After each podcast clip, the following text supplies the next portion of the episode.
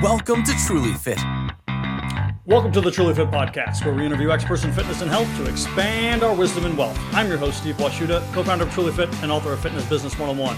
Yes, I do that intro every time. I don't know why. I could obviously just clip it and insert it in, but I enjoy it.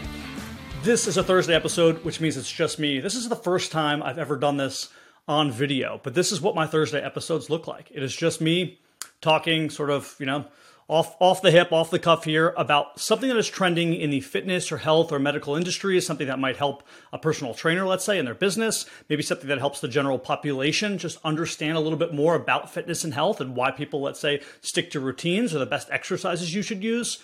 And I take a little bit more, I guess you would say, of a macro or global approach. Most podcasters are very niche. They only want to talk about one particular thing.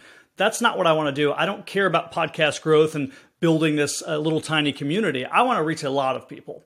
And for some of my podcasts, they're going to really help the general population. And for some of my podcasts, they're going to help people who are more in the fitness and health and medical realms and they work in those realms. And that's fine maybe you you open up not my podcast window and some of them are directly related to you and you're like this is great information. I'm in general population steve's telling me how to uh, get a stronger core. Steve's telling me how to adhere and stick to my diet. And maybe you're a personal trainer and you hear some interviews on the importances of understanding demographics when you're opening up a gym. But ultimately i want to interview people that are intriguing to me and topics that are intriguing to me because it makes the conversations better. When I have honest conversations with people, when I can ask them questions about things that I'm intrigued about, which is typically one of three things something that's going to help me and other people who are in the fitness and health realms in business and finance. Number two, emerging, let's call them technologies and advancements in medicine and health and fitness.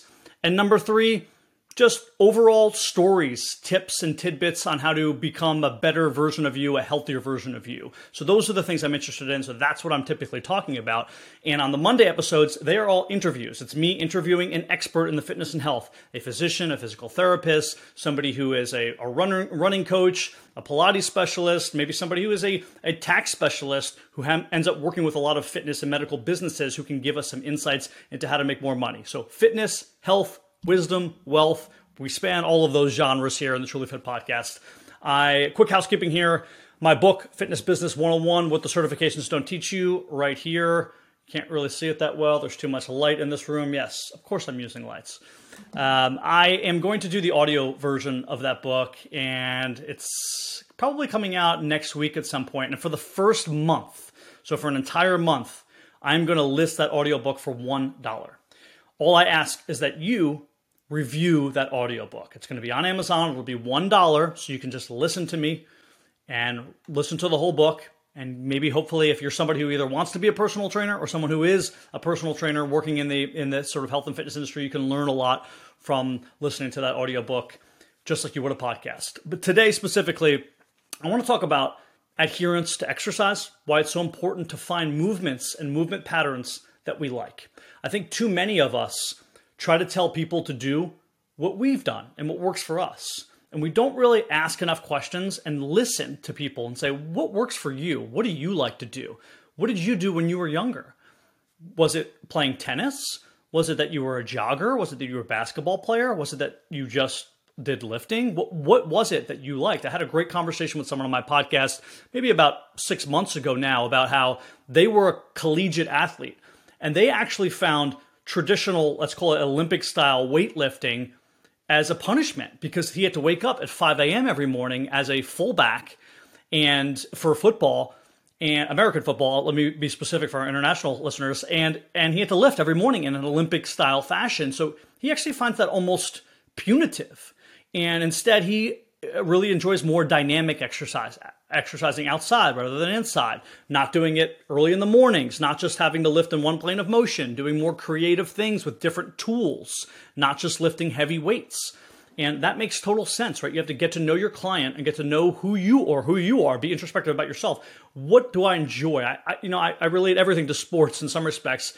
Lately, I uh, was having a sort of a problem in golf where I just wasn't enjoying hitting balls as much.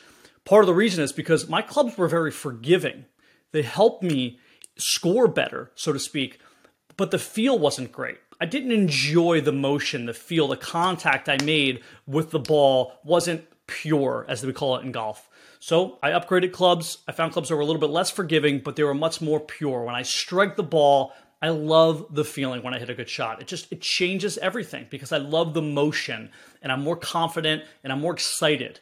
That's the same thing in fitness, right? It does like, even if you know that something is going to help you more than something else. Maybe you're saying, well, you know, getting on the the elliptical and burning 500 calories is going to get me into a caloric deficit faster than playing tennis is. Yeah, I get it, but then you're less likely to do it. You're less likely to stick to it because you don't enjoy it. So ultimately, we have to find ways in which we involve some enjoyment and exercise. Now, on the other end of the spectrum, it is good to punish yourself.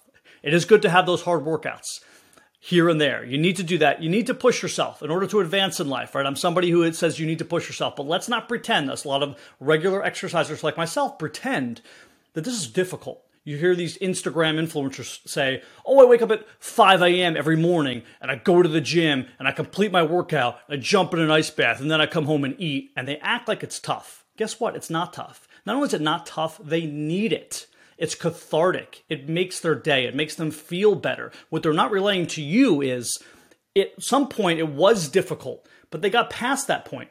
Now it's not only not difficult for them, it's enjoyable. They like it. It's a it's a mental and physical stimulation that they need on a daily basis. And you will get there too. If you're somebody who's deconditioned or is not into health and fitness, it just takes a while. There's that that catching point. We all have something in our lives like that that's easy for us and difficult for someone else.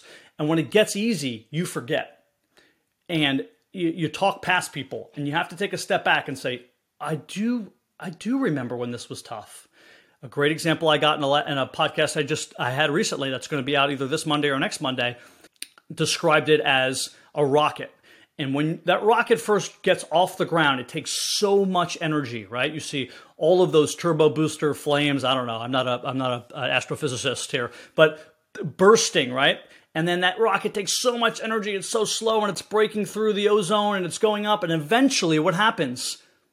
It's fine. It's in outer space and it's just floating doesn't really take a lot of energy, right? It passed it passed that aha moment. So that's how it is in health and fitness, right? It takes a lot of energy and effort at first to get started, to get going, but once you get that momentum, you're just you're you're floating by over the earth and you're seeing everything from from above and it makes everything much easier. So I want to let everyone know that if you're the general population and you're struggling, it gets easier I promise you, it does get easier. And if you're somebody who's in fitness and health and you're trying to work with people and you're like, oh, I have the answer. You need to do this 90 day kettlebell, or this is this is the particular program that's going to get you to your strength. Ask yourself, do they enjoy it?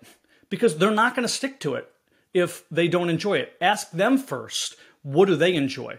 What are the fitness and health related mediums that they enjoy? And build a plan around your client.